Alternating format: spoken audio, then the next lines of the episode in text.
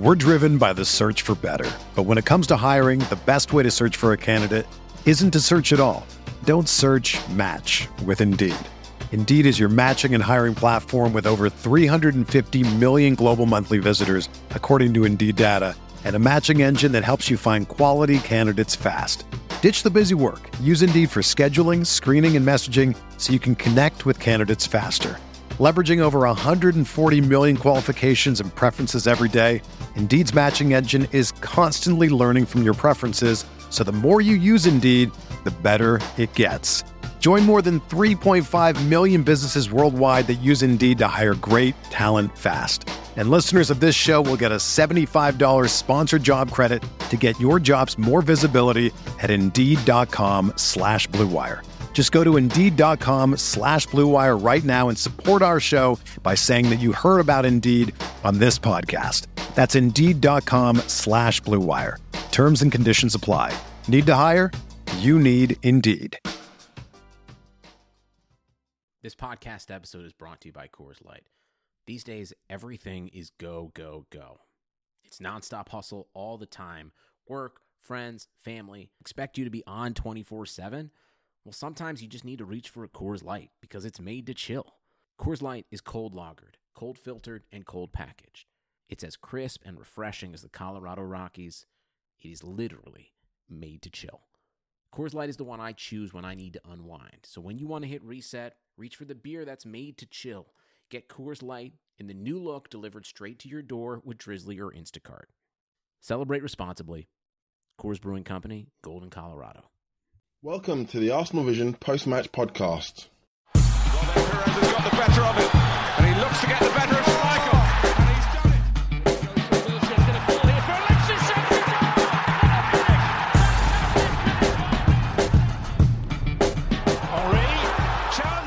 Hello again.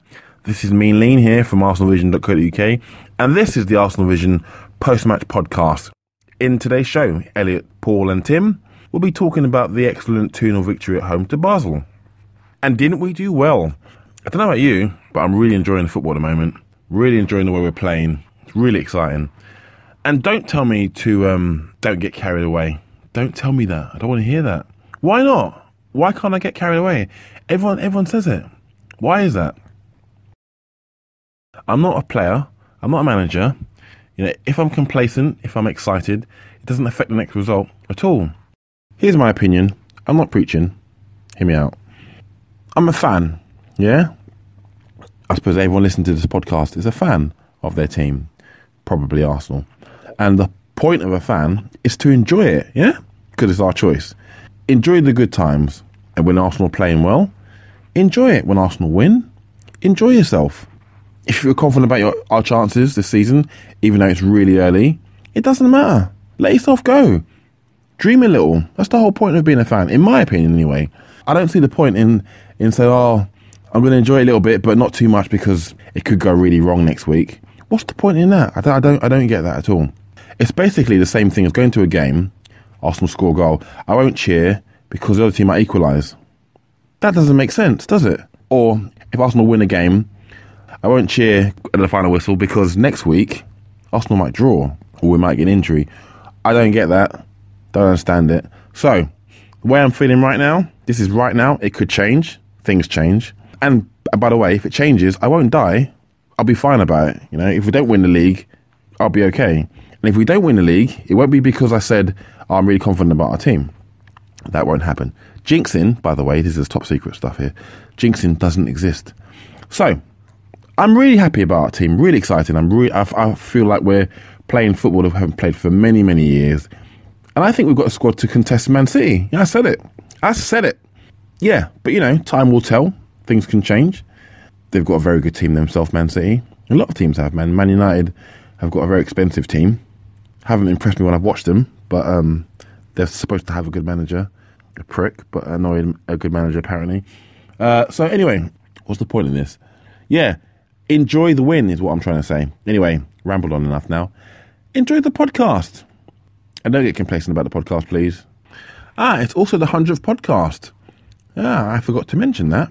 I'd like to thank everyone who's downloaded, streamed, or whatever, however you listen to the podcast. Very much appreciated. Your feedback has been greatly appreciated too. It's been going for about a year now and it's been growing. And as I said, yeah, it's been getting good feedback. So that's good to hear. And a big, big thank you to the likes of James, Elliot, Paul, Tim, and all the guests who've come onto the show. They've made it what it is. Um, I'm just the intro guy who puts it together. So, uh, yes, enjoy the 100th podcast and hopefully many more to come. Um, yeah, goodbye until the next one. Burnley away. That's the one.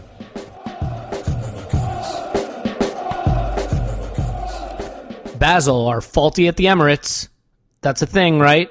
Please like me, English people. This is the Arsenal Vision post match podcast. My name is Elliot Smith, and you can block me on Twitter, Yankee Gunner.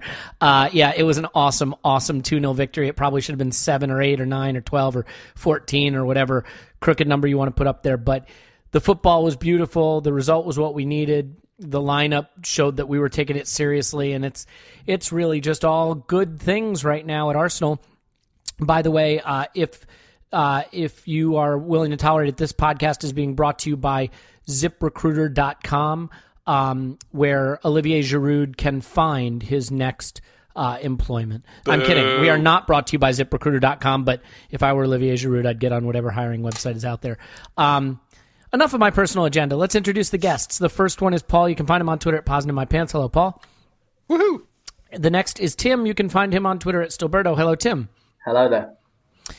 Lots to get to and not a lot of time to do it. We're going to try to keep this one under two and a half hours. So let's dive in. You know, it's always a little bit scary talking about corners turned and lessons learned at Arsenal, but I think the one thing that was interesting to me about this is just how strong the lineup was. Um, it does look like Ospina is going to be our cup keeper in, in the CL, but the rest was unchanged from the Chelsea win. And Tim, last season we were almost taught the harshest lesson in the Champions League, but managed to get out of the group, recovering a pretty tough situation.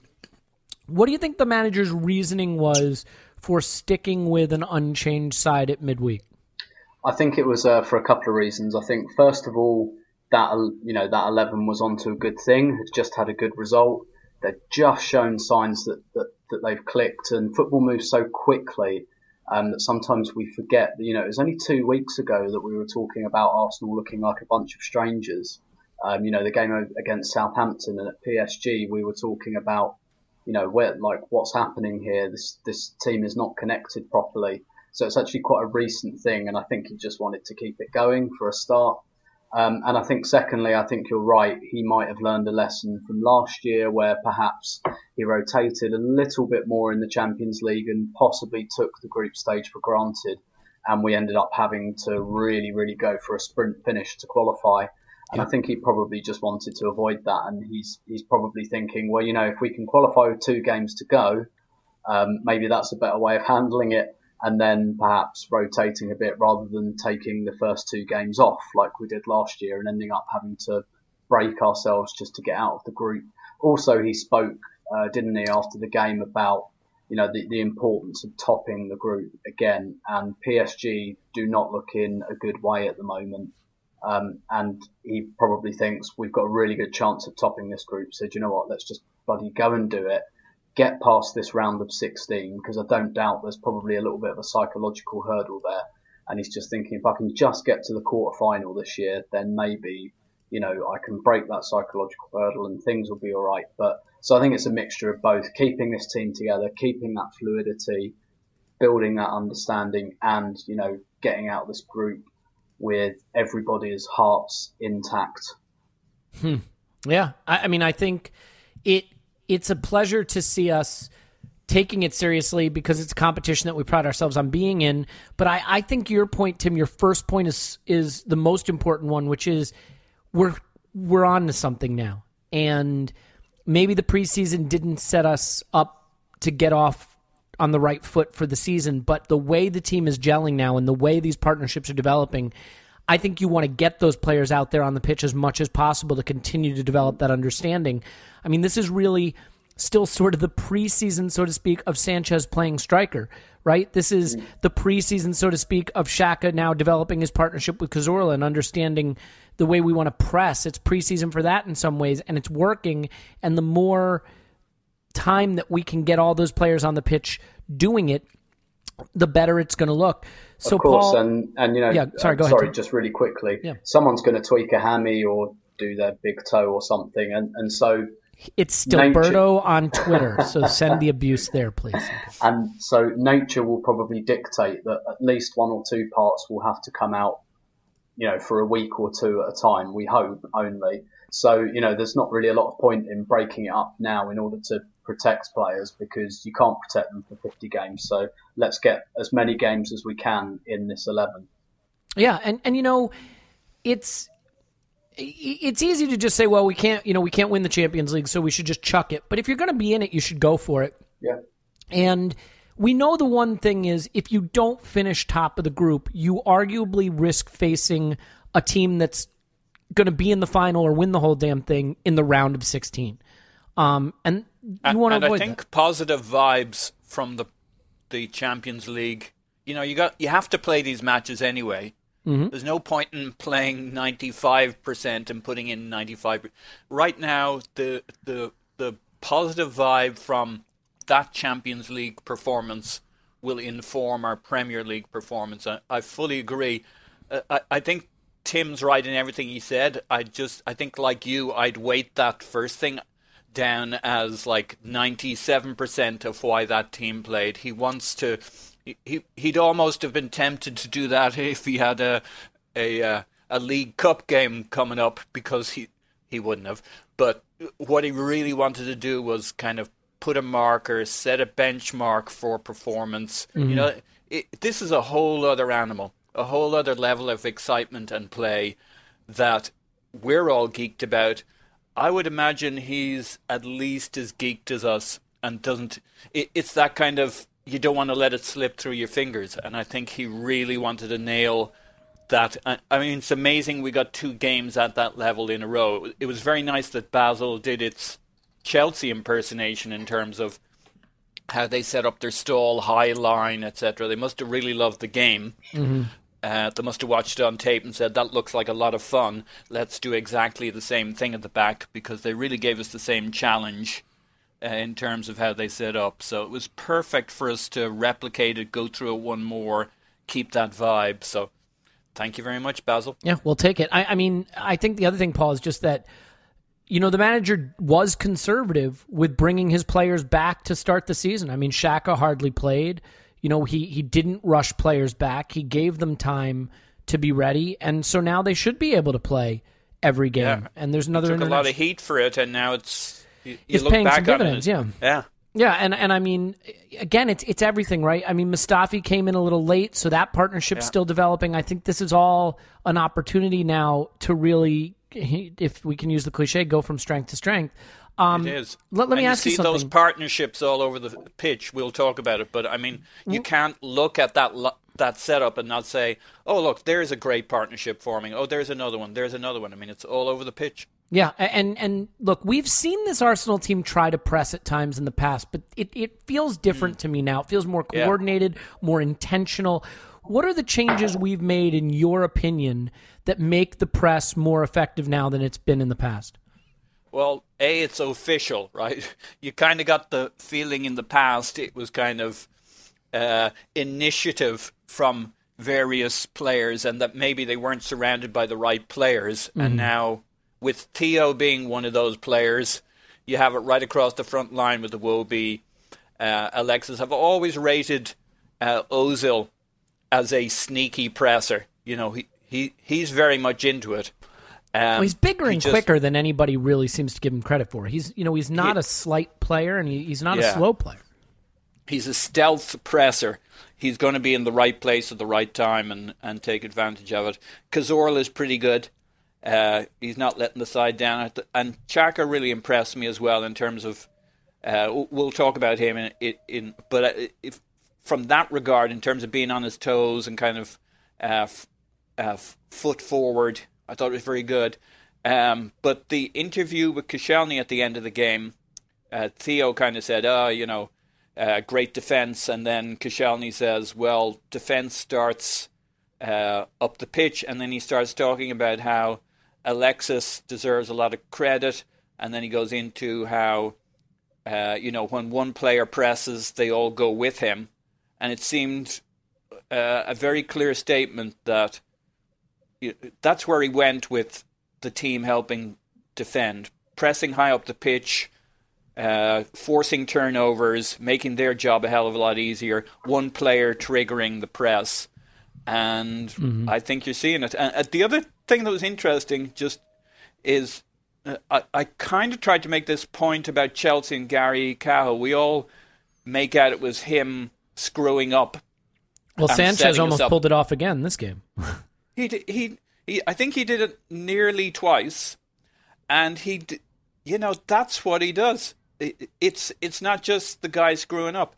Sanchez, his burst, and he knows exactly what he's doing around those players it's a very real opportunity that he triggers. So, you know, uh, Gary uh, Cahill only gets 50% of the credit in my book. And, and then you talk about what, what Sanchez did after he got the ball. That's a whole other matter. Mm-hmm. But, our, uh, you know, that, that pressure um, on a high line and then all the space in behind. I mean, what really amazed me was right from the word go, we were right back in that same mode uh, you know, yeah, we didn't start. You know, yeah. we had some soporific starts to matches this season, but yeah, we we've been off on the front foot. I, you know, I think another thing, Paul, that, that you have to take into consideration though is that we've tried to press or play high up the pitch before when we had the Koscielny Mertesacker partnership, but the out ball mm. was too easy because if you could get around that first pressure and play long, Mertesacker was really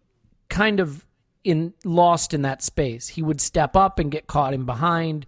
He would step back but still get outrun.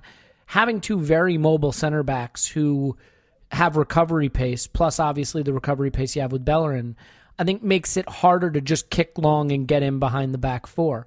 Um, I think that's exactly right. Uh, I mean, you're you're hitting on the point I should hit, which was uh, you got three. If you want to take it as three lines: defense, midfield, and attack. They all play a role. All of those spacings, especially if the press doesn't work, you can't leave, be leaving huge gaps. So you're right. I mean, having centre backs, having full backs in position to cover the midfield uh, if it breaks down. You know, there are basically ten, or in the modern game, eleven players playing a role in that that press. You're exposing yourself when you push that high up the field. So uh, to your point, you do it with the wrong players behind it, you're in a whole world of hurt.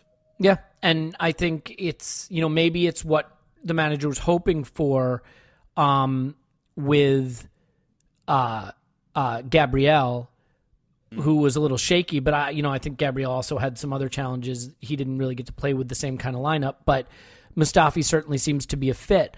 Um, Tim, the the way, the way we're playing now is, is a delight to see. And just one of the things that we talked about in the previous uh, pod was ball recoveries. And, you know, once again, Santi Cazorla had the most ball recoveries at 11. Granit Xhaka tied with Nacho for the second most at seven. Alexis Sanchez with the third most at six. So, you know, it shows you that our ball recoveries are coming from midfield and from from our attacking players. And that, you know, that's really where the press takes its toll on the opposition. Can we um, fit in a Santi appreciation moment at some stage in the pod if you can schedule that? Well, how about just the fact that he, he continues to play ninety minutes of every match? I mean, he's he he's like a robot right now, and he just and his defensive contribution. He does everything. Gro- it's almost like a crossover between him and Coquelin, where their two careers they kind of got together, had a chat, and said, "I love what you do. That looks really exciting." And the other guy says, "I love what you do. That lo- looks really exciting because, like." you know, Coquelin headed up pitch, and Santi, especially when Coquelin was around, but he's really grown into his defensive responsibilities. It's almost 50-50 with whoever he plays. Mm-hmm. Yeah, no, I agree. He's been brilliant, and another guy who's who's been brilliant and is starting to take on the role of of center forward with more zest and, and understanding is Alexis Sanchez, obviously, and Tim. I think the thing that's so interesting is when he was out on the wing and Giroud was in, in the middle of the pitch he was isolated at times. He was trying the same thing every time get it wide, put it on his right foot, try to beat a guy. It wouldn't work. He, he looked a little discouraged.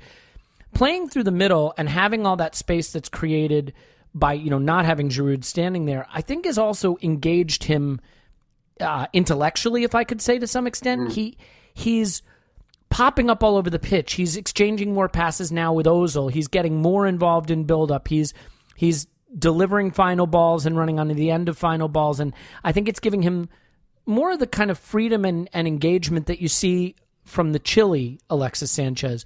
Um, how impressed are you with the way he's taking on that role? What's the transformation that you're starting to see there? Um, I, I, mean, I think the key thing for Alexis, I, I, agree with you that he's kind of intellectually engaged with this because he just always wants to be involved. He always wants the ball. And where he's playing, I mean, that's where you're going to get it. And also, he's got some license to kind of drift away from that spot. Um, so I think it has re-engaged him intellectually. And I think all of us have thought he's got a lot if not all, of the great attributes of a centre forward. He protects the ball brilliantly. He's great in tight spaces. The amount of times he, he wriggles away um, with his back to a defender, it's it's dizzying sometimes. The the space he's able to create. Um, that's my name for him. Well, it, it, it isn't because you see a lot of Aguero, that kind of South American style centre forward. You see a lot of Aguero, you see a lot of Suarez there just that ability when it looks like there's nothing on, just with one touch and a little twist or a little hop or something, and he's away. And he protects the ball so well. He's not bad in the air. You know, he can bring it down. Um, and something that he does that all of the team is doing because one potential flaw in this team is it's quite small um, because it's all quite technical and it's based on this fast combination play. And what you're seeing from Arsenal players at the moment when the ball goes in the air is they're not really trying to contest the header because they know the ball's not going to go anywhere if they do that, and they're probably not going to win it. So what a lot of them are doing is they're and Özil's brilliant at this. This kind of just back into the defender a little bit, lean into him, you know, try and get the ball on your chest, and if you can't quite control it, it might just dribble away five to ten yards, and you know it's not cleared basically. And he's brilliant at that. He really knows how to use his his body and his physical strength and none of this is a surprise because we've seen it all before. I think the doubt was, can you get him to stay up front? And while you've got Theo Walcott on the right, that's not so much of a problem. Um, in fact, it's not a problem at all. I would question if you put someone else other than Theo wide to wide to his right hand side, whether it would work quite as well. To be honest, I think Theo means there's always someone potentially in that space. There's always someone that you know the defender's got to make a decision about. Do I, if I track Alexis, then you know Theo's like in in good space behind me, and and I'm, I'm not sure that works quite as well if you've got someone like Oxlade Chamberlain who doesn't quite do the same job. But um, I, none, none of it really surprises me. I was I was quite keen to see it given a few games. Um, and I think what we've seen is with that particular front three, it, it, really, really works. And I think to your point on the pressing as well, you know, Alexis has always been a kind of, you see him all the time, you know, running up to defenders and waving people forward. Um, and actually, that's harder to do from the wing. Whereas if you're the centre forward and you do that, people people actually follow that instruction now. That's kind of the point. So when he like when he chases a defender down and he waves people forward, people actually listen to him. Whereas, whereas when he was on the left and he was kind of perhaps drifted in field and he was a bit out of position, and you and you know it must have been a decision for the players. They must have thought, well, actually he's already out of position there. So if I push forward, you know, does the structure fall apart? Whereas when you're the centre forward, you know, you can do that all day long because to all intents and purposes, when the team don't have the ball, it doesn't really matter where you are. So even if the press doesn't work, it's it's fine. Um, so I think he's he's kind of become, you know, Wenger is very fond of the phrase technical leader, um, and Alexis has become a bit of a technical leader um, up front because of this central position, because of what he can do off the ball with the press, mm. because the players know that they can give him the ball with his back to goal or with two, three defenders around him, and it's not a problem. Um, and actually, he gives you a lot of the things that Giroud gives you anyway, in that respect, in that you can bump the ball off if you want. I mean, that, that one two he played with Walcott for the second goal. I mean, that's that's Giroud's forte, isn't it? Standing on the edge of the area and bumping passes off. Well, Alexis can do that as well. So yes, one of um, Giroud's USPs is effectively filled already by Alexis. So the only thing you don't have is, you know, the the real ability to kind of head the ball. But when we play And a we've got game like Walcott this, for that. well, yeah, it, it, well, Yeah. but there you go. They're, you know, they're within the the kind of jest is is exactly the point. You've got with the first goal, you've got um, yeah, with the first goal, you've got Walcott jumping up and heading in across. With the second, you've got Alexis on the edge of the area bumping off a one-two. So, you know, when when it's coming together like that, I, I'm sure we'll get onto this discussion, but it it does make Giroud seeming increasingly redundant, and I don't mean redundant in terms of let's just sell him and get rid of him because he's a very handy option to have. But I think we're moving towards um, the stage now where that he'll eventually fulfil the purpose that we actually bought him for, which was to be a plan B. Yeah, Um, because I, I don't think you can rotate him into the side because then No. you ch- totally change the dynamic of how we play. But I think you can bring him into a game where it's not working to Yeah. change the dynamic intentionally, right? You don't want to do that from the start because you have a clear style now. Um, I think the boss would have trouble not booing Giroud on the pitch right now. He's Yeah, so excited look, about the way we play. I took a lot of heat for my Giroud opinions, and they kind of became. Oh, here we go. They Oh, kind of became Jesus. caricatures over time, but it was always that I just didn't enjoy the style of play with him there, and I didn't know that he got the best out of the talent around him. And I think we're seeing now that he's a good player, but there's a way of playing without him on the pitch that seems to suit the other players better.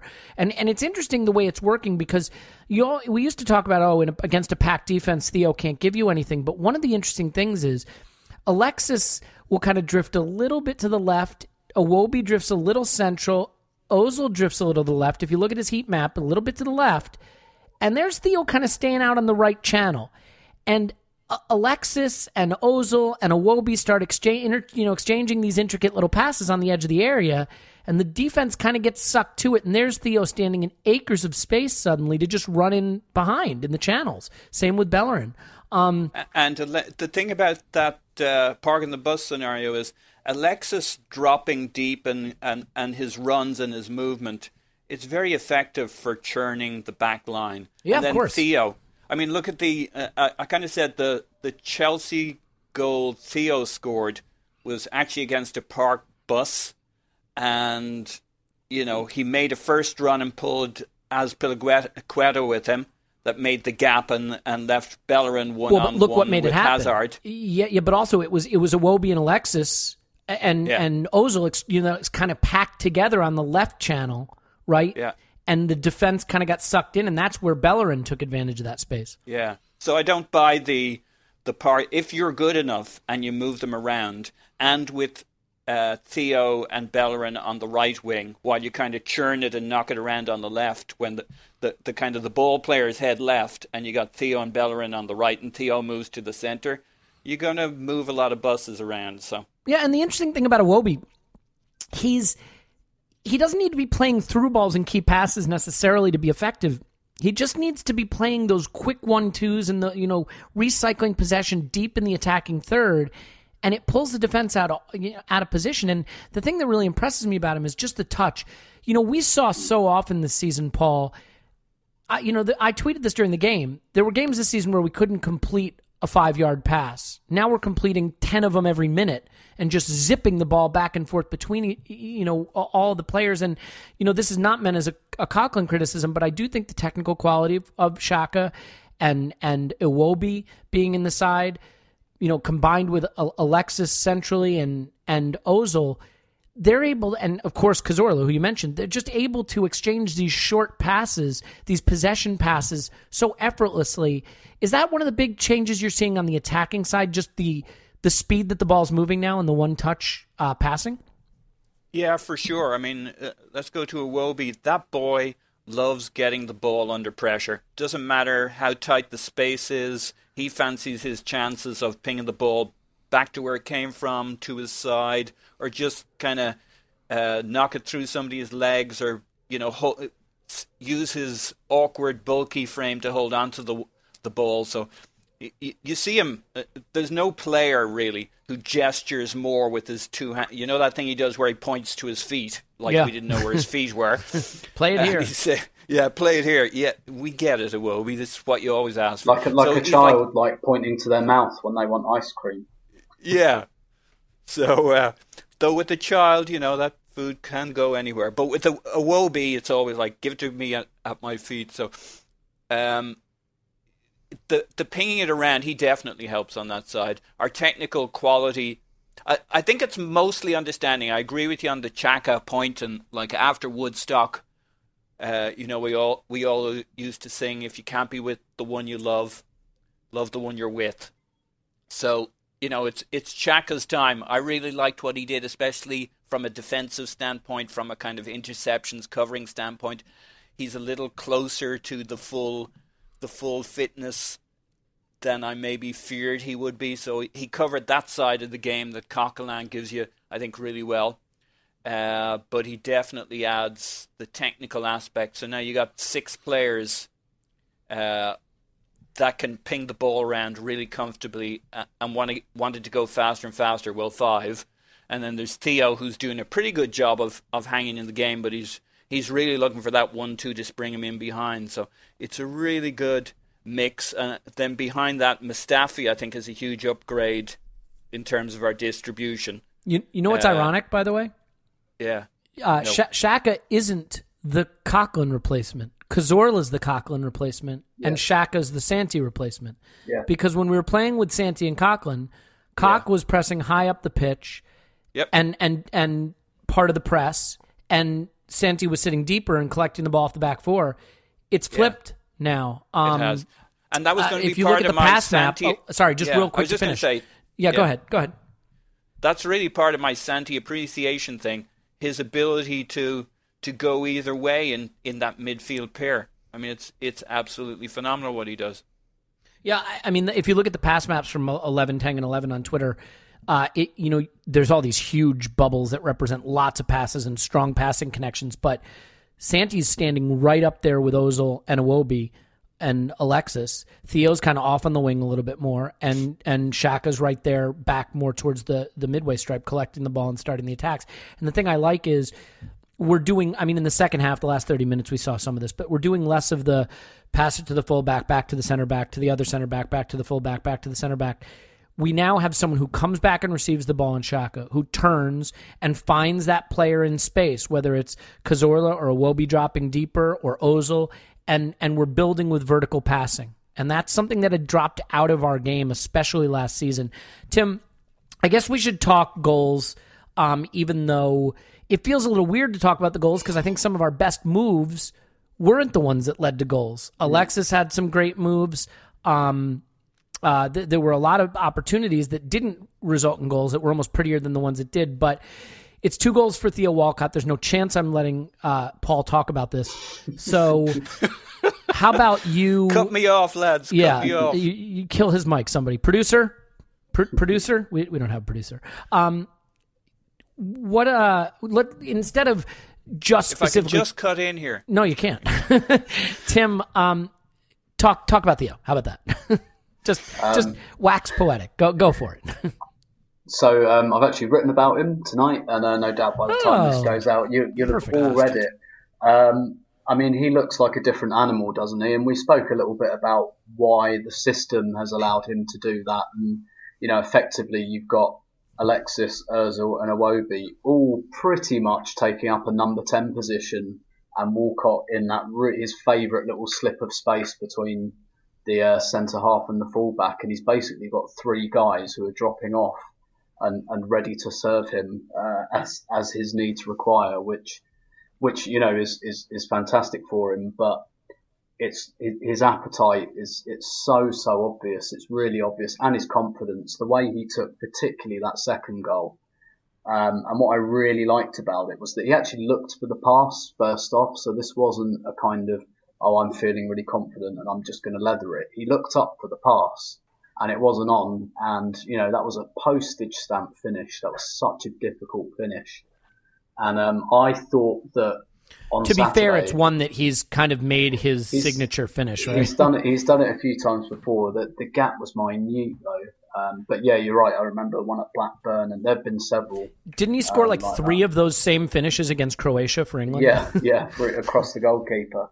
Um, but what I, I really liked as well is when he was on his hat trick. You know, he stayed very team minded. He wasn't just hunting for the goal. He was still looking Yeah. for the pass when it was on. And he just looks like a completely different animal at the moment. And I thought on Saturday against Chelsea, it was one of his best performances for Arsenal, you know, up there with his performance against United last season. And I thought this was a step above even that because against Chelsea, what struck me was how hard he was working. Um, and but what struck me this time, he worked just as hard, but he looked so confident and what that's done for his game technically as well. You no longer when when he receives the ball in a tight space, you no longer wince and cover your eyes and think, "Oh God, he's going to clump this out of play, or he's going to let it run under his boot." He looks at the moment technically accomplished enough to riff with, you know, guys like Cazorla who's popping up everywhere and Özil and Iwobi. He doesn't. He's not just getting on the end of things. He's actually part of the build-up as well, and he's, he's, he's showing he's good enough to do that. Um, and he was finding some lovely passes as well into the channels to Alexis. Um, you know, his his first goal as well was fairly similar in a way. Which, by the way, um, the pass from Cazorla to Alexis for that first goal was wonderful because he opened out his body like he was going to whip it over to the right and then tricked everyone by kind of um, lobbing it really over to the left. But you know, and he scored two goals this week in the centre forward position, uh, where he's kind of come in on a cross and he's been in the typical kind of number nine poacher role. And one of the things that used to slightly grate with me when he was saying, oh, I want to play up front, and, and this happens with a lot of players. Uh, lots of footballers are like are obsessed with playing in the centre of the pitch, whether it's central central midfield or centre forward. And you look in a system like Arsenal's, which is very fluid. And, and you know, I used to think about Walcott. I used to think, why? Why are you so desperate to play up front? Look at everything that happens for you in that, you know, on on that right hand side, and you've got so much license to come inside. Like Freddie Ljungberg never whinged about playing centre forward. Pires never moaned about playing central midfield. They just because they knew they had the freedom to pop into those spaces. And I don't know if that penny's dropped with Walcott that maybe actually I can probably get more goals here. Um, Because if you think about that brilliant performance against United last season, he didn't score. I don't even think he came close to scoring. In fact, I'm not even sure he had a shot. Um, but his performance was so good because it was great, unselfish centre forward play. Um, whereas this time, you know, he's on the right and he's getting shots off all over the place. And that was always my bone of contention with him whining about being a centre forward. And, and, you know, maybe that penny's dropped, but even if it hasn't, then that, that's how things are turning out for him. And I thought he was absolutely fabulous. I thought he was our best player on the night. And honestly, I think that's the best I've ever seen him play. And, um, I want more. Yeah, I mean, and, by the way, I mean, this is why it's kind of stupid to talk about playing through the middle for Arsenal when you have the mobility uh, and sort of tactical flexibility of players like Iwobi and Alexis in the front line because that headed goal came from a center forward position. I mean, granted, it's a secondary run, so to speak, but Alexis is on the left, and Theo makes the run right down the center and heads it in. Um, As did his goal against Chelsea from the Yep. Bellerin cross. Yeah, exactly. I mean, he's he starts out on the right. He plays the pass central. He drifts over to the c- central position that Alexis had vacated, and he taps in from center forward position. So there's absolutely no question that there there's an opportunity to be playing nominally through the middle or notionally through the middle for, for all three of those players. Um, What amazes me, can, can I just add? What amazes No. me is how close. No. Go ahead. oh, okay. No, no. You guys. Go. No, no, after you, I insist. we were so close to this solution last year. It's like, you know, there's like a revelation. Oh, we have to try out, you know, we have to live with Alexis in the middle for X number of games and see if it might. And yet, this was basically what we were doing last year, except Theo through the middle, Alexis from the left, but uh, Theo spent a lot of time moving around or out on the right, and Alexis was, you know, we, we kept joking about you play Theo through the middle and you get Alexis for free as a striker. I mean, the very, very similar approach to this. We had Ramsey on the right instead of Iwobi on the left. Big deal. We were so close. It, it's like, Yeah. why did we have to scrap it, give up on it, and then come back to basically the. I know it's different. I know it is a significant tweak, but it's a tweak. It's it's really Theo. You do this from the right, and we'll stick Iwobi on the left. But But but there's- basically, there's, another Six- thing to this, and and I think you're you're absolutely spot on. By the way, Paul, but I think you put Alexis through the middle and you just involve him in the game more. You involve him thinking about the game, moving, interacting, exchanging. And here's the thing that makes all the difference. I don't care who you like in this Arsenal squad. Alexis and Ozil are our two best players. And the more they are involved and involved with one another, the better we play and the better we will do, as we saw with that goal against Chelsea at the weekend. Alexis Yeah. Sanchez received 14 passes from Mesut Ozil in this game, and Alexis Sanchez played 11 passes to Mesut Ozil. Those were the top exchanges that he had in the game. That's 25 passes exchanged back and forth between our two best players. There was nothing remotely like that when he was playing on the wing with Giroud through the middle, or, or even Theo through the middle for that matter. And I think it's that getting your two sort of mercurial talents to spark together and and see the pitch together and move in concert and connect with each other is just going to open the game up for everybody else um, because they're a step quicker of thought of foot of of touch and skill and it's brilliant to see and I thought Alexis Sanchez despite Theo's virtuoso performance was the man of the match um, but I, I, I wanna- certainly think so. I think Theo's the man of the match, but I think Alexis is the biggest factor over the last two matches. I think what he does has made everything happen. I think what's also really interesting, I know you got a, a question or a thought, is I do. Ozil in that, interestingly, there are eight players who have more assists than him this year, but that's just a, a statistical quirk. Uh, he's still leading in key passes and stuff. But to me, I don't get this obsession with what Ozil did in any game any at the moment. And this isn't a criticism. Uh, I might have to say this seven times of him. But when you look at all the other players that are doing stuff around the place, we don't have this dependency where you felt before if you stop Ozil, you stop us. You know, Alexis is now in much more interesting positions and places to be a playmaker. You got Xhaka, you got Cazorla, um, you got Iwobi, uh, you certainly got Ozil. Um, the problem is no one understands space the way Ozil does and what he does Oh, for And- sure. And, look, I know it's sort of hipster to say, "Oh, I mean, what he's do- what he's doing, you can't see him doing, or he, he doesn't even have to touch the ball." But but it does make a difference because when we play without him, sometimes the space gets clogged up, or there's no one to stitch midfield together to attack. How many times have we said the midfield was miles apart from the from the front three, and the Ozil finds those connective spaces, and and that's where he takes up residence, and he moves where the the, the marking players aren't, and he, he it opens up opportunities for other players. But what I love is when a when a K- Cazorla or a Xhaka gets the ball deeper in midfield, Ozil's in that half space, making himself available, and and it allows us to stitch the play together. So while I totally agree with you, Paul, I think I think that may be sort of the the fulcrum around which all these other brilliant attacking play pivots. If you see what I'm saying.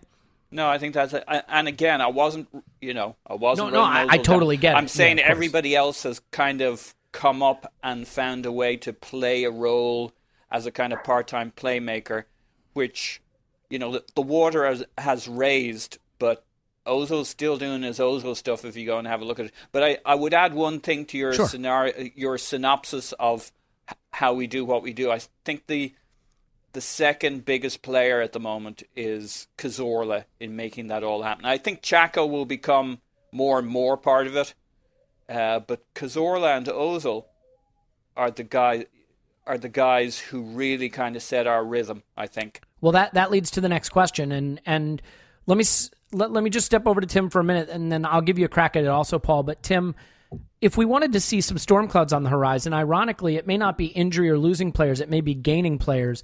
And what I mean by that is the return of Aaron Ramsey. Um, you can't change this lineup right now, but if there's one player that I think the manager would feel compelled to start once he's fit, it's Aaron Ramsey, especially given some of the rumors about a touch and go summer where he might maybe was starting to lose patience with the club for a variety of reasons we don't need to get into, some having to do with injury. Um, how would you advise Arsene to handle the return of Ramsey, and what do you think he will do when that happens? Um, if he was returning, so let's say um, he was. I know he's not, but let's say he's fit for the uh, Burnley on Sunday. He'd be on the bench. Um, you don't change this team at the moment. Don't touch it. Uh, don't. Do you think? don't Do you think the manager would feel the same way? I mean, again, at presuming he, for a game he- or two? so so let's just presume for a minute that Ramsey was fully match fit, had gotten 15 minutes here, 15 minutes there, and then there's this game coming up at the weekend. Like that he there was no denying that he's ready to start. Ramsey'd been quoted as saying, "I feel the best I've ever felt. I'm ready to start." How, how do you think Arsene would would handle that situation? I think for at least a game or two, he'd still be on the bench. Um, he wasn't. I know he's not as established. He wasn't afraid to leave uh, his thirty-five million pound signing on the bench because he felt Coquelin was onto a good thing. So, I, I, I know that obviously Ramsey almost always starts, um, but this is something a little bit different um, at the moment. And like I said, natural attrition will mean a change will have to be made at some point. Someone is going to get tired, injured, suspended, all of the above at some point. So it's not like if he left him out for a game or two, well, that's it. He's just permanently banished to the bench. There's going to be some some natural attrition somewhere, and even if there isn't, he's going to have to rotate at some point. For me, at this particular moment in time, and things, like I said, things change very diff- very very quickly. Um, you couldn't have imagined us couldn't have imagined us having this conversation after the PSG game, but at the moment, if things keep ticking over as they are, the only place I see him is is in one of the wide positions, um, and actually, I I think that would be fine um, as that kind of uh, kind of secondary playmaker thing. I, you know, he doesn't quite do it as well or the same as Iwobi, but um, I, I think kind of drifting in from that right hand side and or left hand side, um, as the case may be, and creating overloads and things like that. I think that's absolutely fine. Um, and like I said, you know about Walcott, the same with Ramsey. He shouldn't he shouldn't be obsessed with playing in the middle if he comes into a good team and he comes into a pretty free role from the right, which is what he had last season as well. You know, he's he was starting on the right, but So he you, but that's where right you'd want to see him. I mean, at, at you- this particular moment in time. Yes, instead of but, Iwobi, um, no, no, no, uh, instead of Theo. no, no. Uh, personally, I, w- I wouldn't put him in any of them, but I think you've got to expect that you know Iwobi is still young. This is his first full season.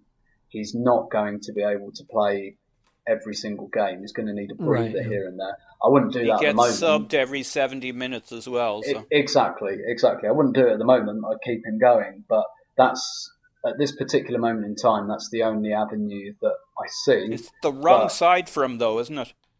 Quite, But, but he can play but- that role. I mean, he, he can play that role. I mean, he has the technical ability to play the way Iwobi's playing. Because I wouldn't say that you know pace is is a huge part of what's of Iwobi's contribution right now. You know, the, the funny thing is, I, I see the player he could most easily step in for as being Cazorla, though, because if Cazorla is being pushed higher up the pitch to press, you would think Ramsey should be able to do that. And I think Yeah. we'd all agree that Ramsey's better in the attacking third than he is further away from goal. So, I mean, it may well be that that Ramsey Kazor that Ramsey Xhaka partnership take takes over for Cazorla, and I mean, Yeah. what a tough decision that would be to make. Yeah, big time. Um, A fucking Uh, Paul- disaster. Paul, we're, we're running out of time, and there's one more topic I want to get to. So, real quick, I mean, what are your thoughts about how you? I mean, let let's do this. He- Let's he- assume Ramsey's going to have to come back into the side. That may not be the case. The manager may have the the backbone to say, "Sorry, this is working. You're not starting." But let's presume for a minute that he doesn't. Where where do you think he'll step in? Can I take the opposite side of it and tell you why I don't think the manager will think he has to do it and will do it? I think Yeah, tell me. I mean, I I, I want The- I want to be clear about this. I believe the manager will that has feel been the pressured case. to do it. Yes. Yeah, but the manager is going to feel pressure everywhere he looks. That's what's different now. How does he look at Iwobi in the eye? How does he look Theo in the eye? How does he look Ozil and Alexis in the eye, pulling out a guy that's making this team tick for the first time? Why would he even want to? You don't think Arsene's realized that he's hit the fucking jackpot here? Well, Ramsey's not going to make it easy for him. I, I think he will. It doesn't matter. I think he'll be the squeaky wheel. so what? Well, I agree with you. I mean, don't get me wrong. but- you can't but change my- this lineup right now. That's, But that's not my opinion. I think Wenger's going to think so what. well, I, I hope you're right. Hang on. Uh, I mean, I've been pretty consistent on Wenger for this year. This is his year. He needs a new contract. He wants to win. He want, doesn't want to do it over the heads of the supporters. He loves playing brilliant football. He loves have the, having the world say, you know what? He was fucking right. Yeah, look, I, I mean, to there are going to the be team injuries. that plays the football. He's look. You don't. We get jealous about Pep Guardiola across the wall. You don't think Wenger does? Why in God's name would Arsene Wenger want to swap in Aaron Ramsey just because in previous years, you know, Aaron was a bit of a franchise player and the hope for the future. You know, Well, why, why did he play Ozil out on the left for a couple months trying to squeeze Jack Wilshere into the side? I mean, there are players that he favors that he does want to put on the pitch. That's always been a- Nah, a feature nah. of his game. I, I, I think we always assumed that based on the fact that he didn't have the options. Sure, he loves Jack. Sure, he loves Aaron. In those days, he what was he giving up when he put Ozil on the wing? We weren't playing that well. We weren't winning. Um, he was still looking for the formula. I get it. He, I get it. He fucking found it. I don't. So that's You're my. making all the arguments for why he should leave Ramsey No, out, and, and I I'm- agree. The I'm question leaving- is whether he will. Yeah, um, no, I'm actually making all the arguments for why, not so much should or how I feel. Why you it. think he will leave Ramsey? I Right. I'm yeah, absolutely. So, well, let's do this because I know we're really, really short on time because Paul has a hard stop. Um, so I just want to get to this really quickly. Look, Tim, you tweeted something earlier today that like, oh, I see a lot of people saying, oh, it's only it's only September. You know, let's not get too excited about this. But nobody's nobody's quick to say, oh, it's only September when we have a heavy loss. And you're absolutely right. And in this one case, I totally agree with you, Tim, in that if you can't enjoy the way we're playing right now, like just fuck off out of football, you, you're missing the point, right? Yeah. I think, you know, now my defense of that viewpoint would be um, it is fair based on the way the past few seasons have gone to be cautious about drawing conclusions from how we're playing. Yeah. But you have to enjoy how we're playing. And so my question for you is simply this. Um, and, and I want to just give my personal opinion real quick. Top four, oh, ha ha ha, top four trophy, all that. I would have taken top four and the FA Cups and all the things we've had the last few seasons and celebrated them and thanked Wenger for them if we'd been playing this way throughout. The problem has been a few seasons of really dire, mostly dire football that at times has been efficient and productive in getting results, but has rarely delighted. The last two matches, if you include Forest and Hull, the last four matches, I think have seen us play better football in on aggregate than we've seen in, in three, four, five seasons. So, mm. Tim, how important is the quality of football to the appreciation of the manager, the appreciation of the team, and the willingness to accept the occasional bump in the road um, when we're when we're playing this way. It's huge because you've seen it in the first half of his reign. Um, we missed some trophies we should have won. We should have won the Champions League at least once. Um, we lost cup finals. We came second in the league when we shouldn't have and blew title races. And that was all in the kind of Invincibles era. All of that stuff happened. That shit went down. You know, we let United win the treble when we re- we should have won the double ourselves at least. So Lost to Chelsea in the CL. I mean, yeah, you're you're, you're absolutely exactly. right. These, these bumps they happened, um, but people don't remember that about those teams. And don't get me wrong, it's because they they make more than made up for it with what they actually achieved. But they were also But- the best team to watch in the country. Exactly. And you look at last night. Like last night was two 0 I mean, really, that's a scandal. It should have been eight, and that's not. Every, everyone exaggerates and says, "Oh, it should have been eight 0 when actually they mean three 0 Last night should have been eight 0 That is not that an was my exaggeration. number eight zero. Yep. I think we created 10 clear cut chances, and even if you accept no one ever puts away all of their clear cut chances, that should have been seven or eight. But nobody's talking about that, and nobody will remember that about this game. And like I said a couple of weeks ago, you know, the Invincibles did that a lot, had these amazing performances, and only really won 3 0 or 3 1 because they had the game done after 40 minutes, Yeah. and after that, they'd just have some fun.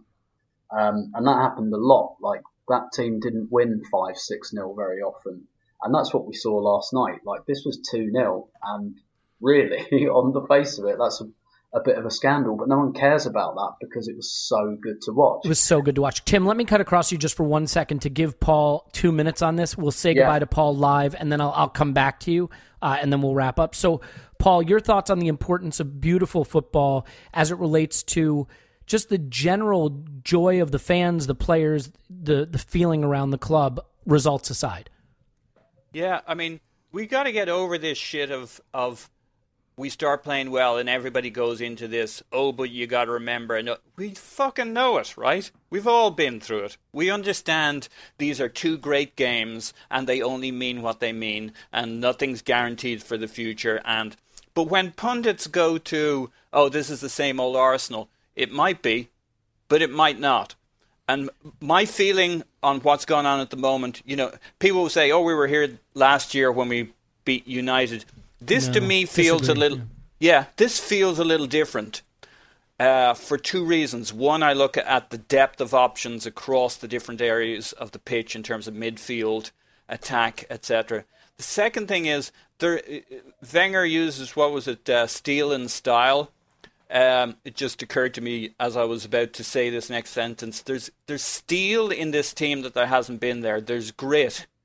Um, I I think this has uh, this team has more so than last year has a stronger sense of its identity. I think Mustafi could be huge in terms of bedding down.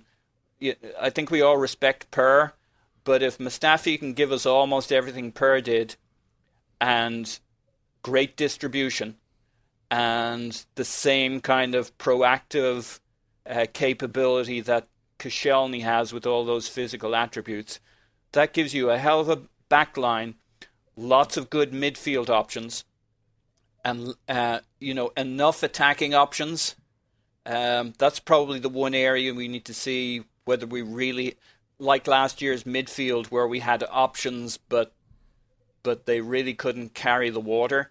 Uh, we need to see if we've got enough attacking options if anything terrible happens to our front three uh, and the, the best support to them. So to me, the real difference is just there's a there's more of a hardness about this team, a, an identity from mid, from defense midfield, and with Alexis up front instead of Walcott, it's kind of got that more Suarez type aggression about it. In each three areas of this team, there's there's a hardness, a grittiness, and a determination that we didn't have last year. Even if the performance of the United game was pretty much at the same level, Yeah, that's And- th- th- that's the I- thing that really makes me think this season can be different, and the depth. Well said. Yeah, thanks, Paul. We'll talk to you soon. You can find Paul on Twitter at PoznanInMyPants. He's going to run. Um, I'm going to come back to Tim for a second here, but I, I think Thanks, also guys. there, Bye. you know, thanks, man. There's uh, there's the question of you know how does Lucas Perez get into the side? Does Mm-hmm. Danny Welbeck come back and get into the side when Coquelin is fit again in two and a half weeks? Like they're saying it could be or two three weeks. Is does he just step back in for? for Cazorla, I mean, pardon me, for Xhaka, and what about Ramsey? And the upside to those questions, while they can be scary because we're like, don't touch anything, it's perfect, is that we're not talking about Mathieu Flamini stepping in. We're not talking about Joel Campbell stepping in, you know, with, with all due respect to Joel Campbell. Hell, we're not even talking about necessarily Olivier Giroud stepping in. Um, but Tim, you know, I guess the best way I could put it is we finished second last season, and I pretty much hated every second of last season. I, I shouldn't say every second, but a, a lot of seconds of last Yeah, season if we play this way, you know, you're not going to play this way every single game, but if we we see more of this kind of swashbuckling football all season and come second or hell come third and have mm-hmm. all our other results match, knocked out in the round of 16, don't win the FA Cup, don't win the League Cup, come second, but this is the kind of football we're treated to throughout the season. I don't think you're going to hear a lot of people complaining the same way they did last season, do you? No, no, not at all. Because I mean, the thing is as well that that gives you hope, doesn't it? Um, if you're like like I was saying earlier, the the Invincibles squad um, was quite flawed in some ways. It wasn't hugely flawed, but there were flaws. Um, it did stumble at the last block a few times, and it took a little while to get over that hurdle. And they lost some games they shouldn't have lost, but people people forgive that. Well, well, whether they forgive it or whether they forget it, either way, it's it's you know like I think last night. I think that's a game we'll remember all season. So, but you know, Yeah. in February and March when we come to do these podcasts, I'm pretty sure that's going to be a reference point. We're going to say, do you remember how we played against Basel? And actually, when you think about it, the second half wasn't amazing. We, we kept them at arm's length, and I think they were a bit more aggressive um, in terms of trying to attack us and trying to close us down, which I think would have been a good test because I think that's what Burnley will do. But you know, the, the second half was nowhere near the first, but I, I, don't think people will remember that, and, and you know, kind of bright. I'd say the last thirty minutes. Last thirty minutes. Yeah, yeah. I think even even the the start of the second half, we were we were pretty excited. Yeah. And Alexis had a few chances, but yeah, the last thirty minutes we just shut it down. Yeah, exactly. But no, one's going to remember that because the quality was so high. Uh, and I agree with you because that that kind of even if we finish second or third and don't win anything again, but we play like that, it gives you a bit of hope. It makes you think, well, okay, but um, you know, we can see what's happening here. Basically, we can see there's a thread running through this team. It's got an identity again, and lots of people felt quite rightly, I think, last season that didn't have an identity, and a lot of that was due to injuries as well. I mean, losing your two starting central midfielders in pretty much the same game is is you know unfortunate, and most teams don't recover from that and go and win the title. But and you know we've really got to avoid that again. Um, but if if you can see, well, but uh, like just really really quickly, I mean, you know, this season we actually have replacements that aren't yeah. necessarily a step down. You know, yeah, yeah, difference and also, that adding to your squad makes. And also, we have replacements that can come in and do a similar kind of job. Whereas last year, you know, you lose Cazorla and Coquelin and you replace them with Ramsey and Flamini, and it's just it's not that's not even a question of quality. That's just partnerships that don't work. Whereas you look at last night, Xhaka, a completely different type of player really to Coquelin. And you're right, they swapped roles. It was Cazorla that was popping up all over the pitch and, you know, doing that kind of thrusting on bit and Xhaka that was just sitting there. Um, so you know that it's it's interesting. I I worry I worry slightly that Alexis up front doesn't make sense without Theo, and I worry about there not really being a wide playmaker if we don't have well, well but but could, but could I mean could Perez be Theoian at least a yeah. little bit, Lucas? Yeah, yeah, he could he could well be, and that's that's what I'm hoping for really. That actually Lucas and Welbeck, um, you know, assuming he comes back the same or a similar player means that because we spoke about this a bit last season, didn't we? About the squad. Maybe it's time to build a squad where you know all of the parts do the same thing, so that if someone gets injured, someone comes in and does the same job in the same way, even if it's not to the same level. Mm-hmm. Um, and we're slightly more towards that. Um, I still fancy we're a wide playmaker short of getting that completely, but you know, if if we if something happens to Alexis and we've got Lucas Perez and Welbeck to choose from, then we can keep playing the same way, and that's that's what we're after really, and that that will be the question that's asked of this squad this season. Yeah, it remains to be seen what Lucas's role really is. Actually, I mean, I, I was yeah. a little surprised that Ox came on instead of Lucas. Yeah. Um, and I realized that the manager would love nothing more than to see Oxlade Chamberlain kick on and, and try to get him going because he's obviously a player the manager has a lot of time for but realistically, I don't see too many shoots of recovery there. And if Lucas is going to be an important player, he's going to have to start playing a little bit. Yeah. Um, you know, before he starts to become dismissed as the next Park, you know, who plays in the League Cup and never again. Um, I know he's not that. I'm just, you know, yeah. that's how our mindset works. Anyway, it's it's been a delight. I mean, we got one game before the international break, away matches right before an international break. Uh, uh, pardon me, right after a um, Champions League match are are tricky, and before an international break, it's it's going to just take all our focus and professionalism, I think, to keep this run going and go into the break in a really good way. So let's hope that it continues. Uh, Tim, I assume we'll talk to you after the Burnley game. I almost certain you will. Awesome. Well, I appreciate it. You can find Tim on Twitter at Stillberto. And by the time you listen to this, you should have read his article about Theo. And if you haven't, uh, I believe that's going to be your column for Arseblog, right? That's right. Yep. So you'll find it on Arseblog uh, today. When you're listening to this, it'll be there today. So if you haven't read it, go ahead and read it. My name's Elliot Smith. You can block me on Twitter Yankee Gunner. Give our podcast five stars and then write nasty things about it in the review. It's a really uh, great way for you to get out all your frustrations towards me, but to reward these wonderful gentlemen who come on and say great things about the Arsenal. In any case, it's been a blast, and let's hope it continues. We'll talk to you after Burnley. Cheers.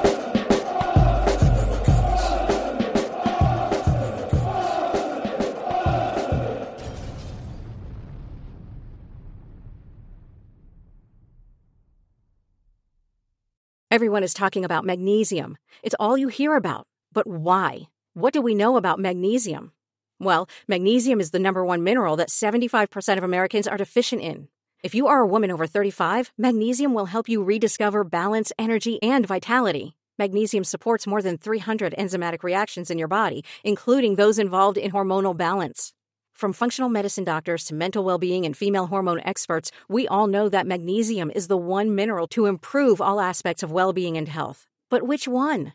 Magnesium Breakthrough from Bioptimizers, the trusted choice recommended by leading experts with seven best absorbed forms of magnesium to ensure your body receives the support it needs for overall well being. Go to bioptimizers.com slash balance today and use code BALANCE10 for 10% off. Support your journey to wellness at B-I-O-P-T-I-M-I-Z-E-R-S dot com forward slash balance. Magnesium Breakthrough from Bioptimizers, your foundation to optimal health and vitality.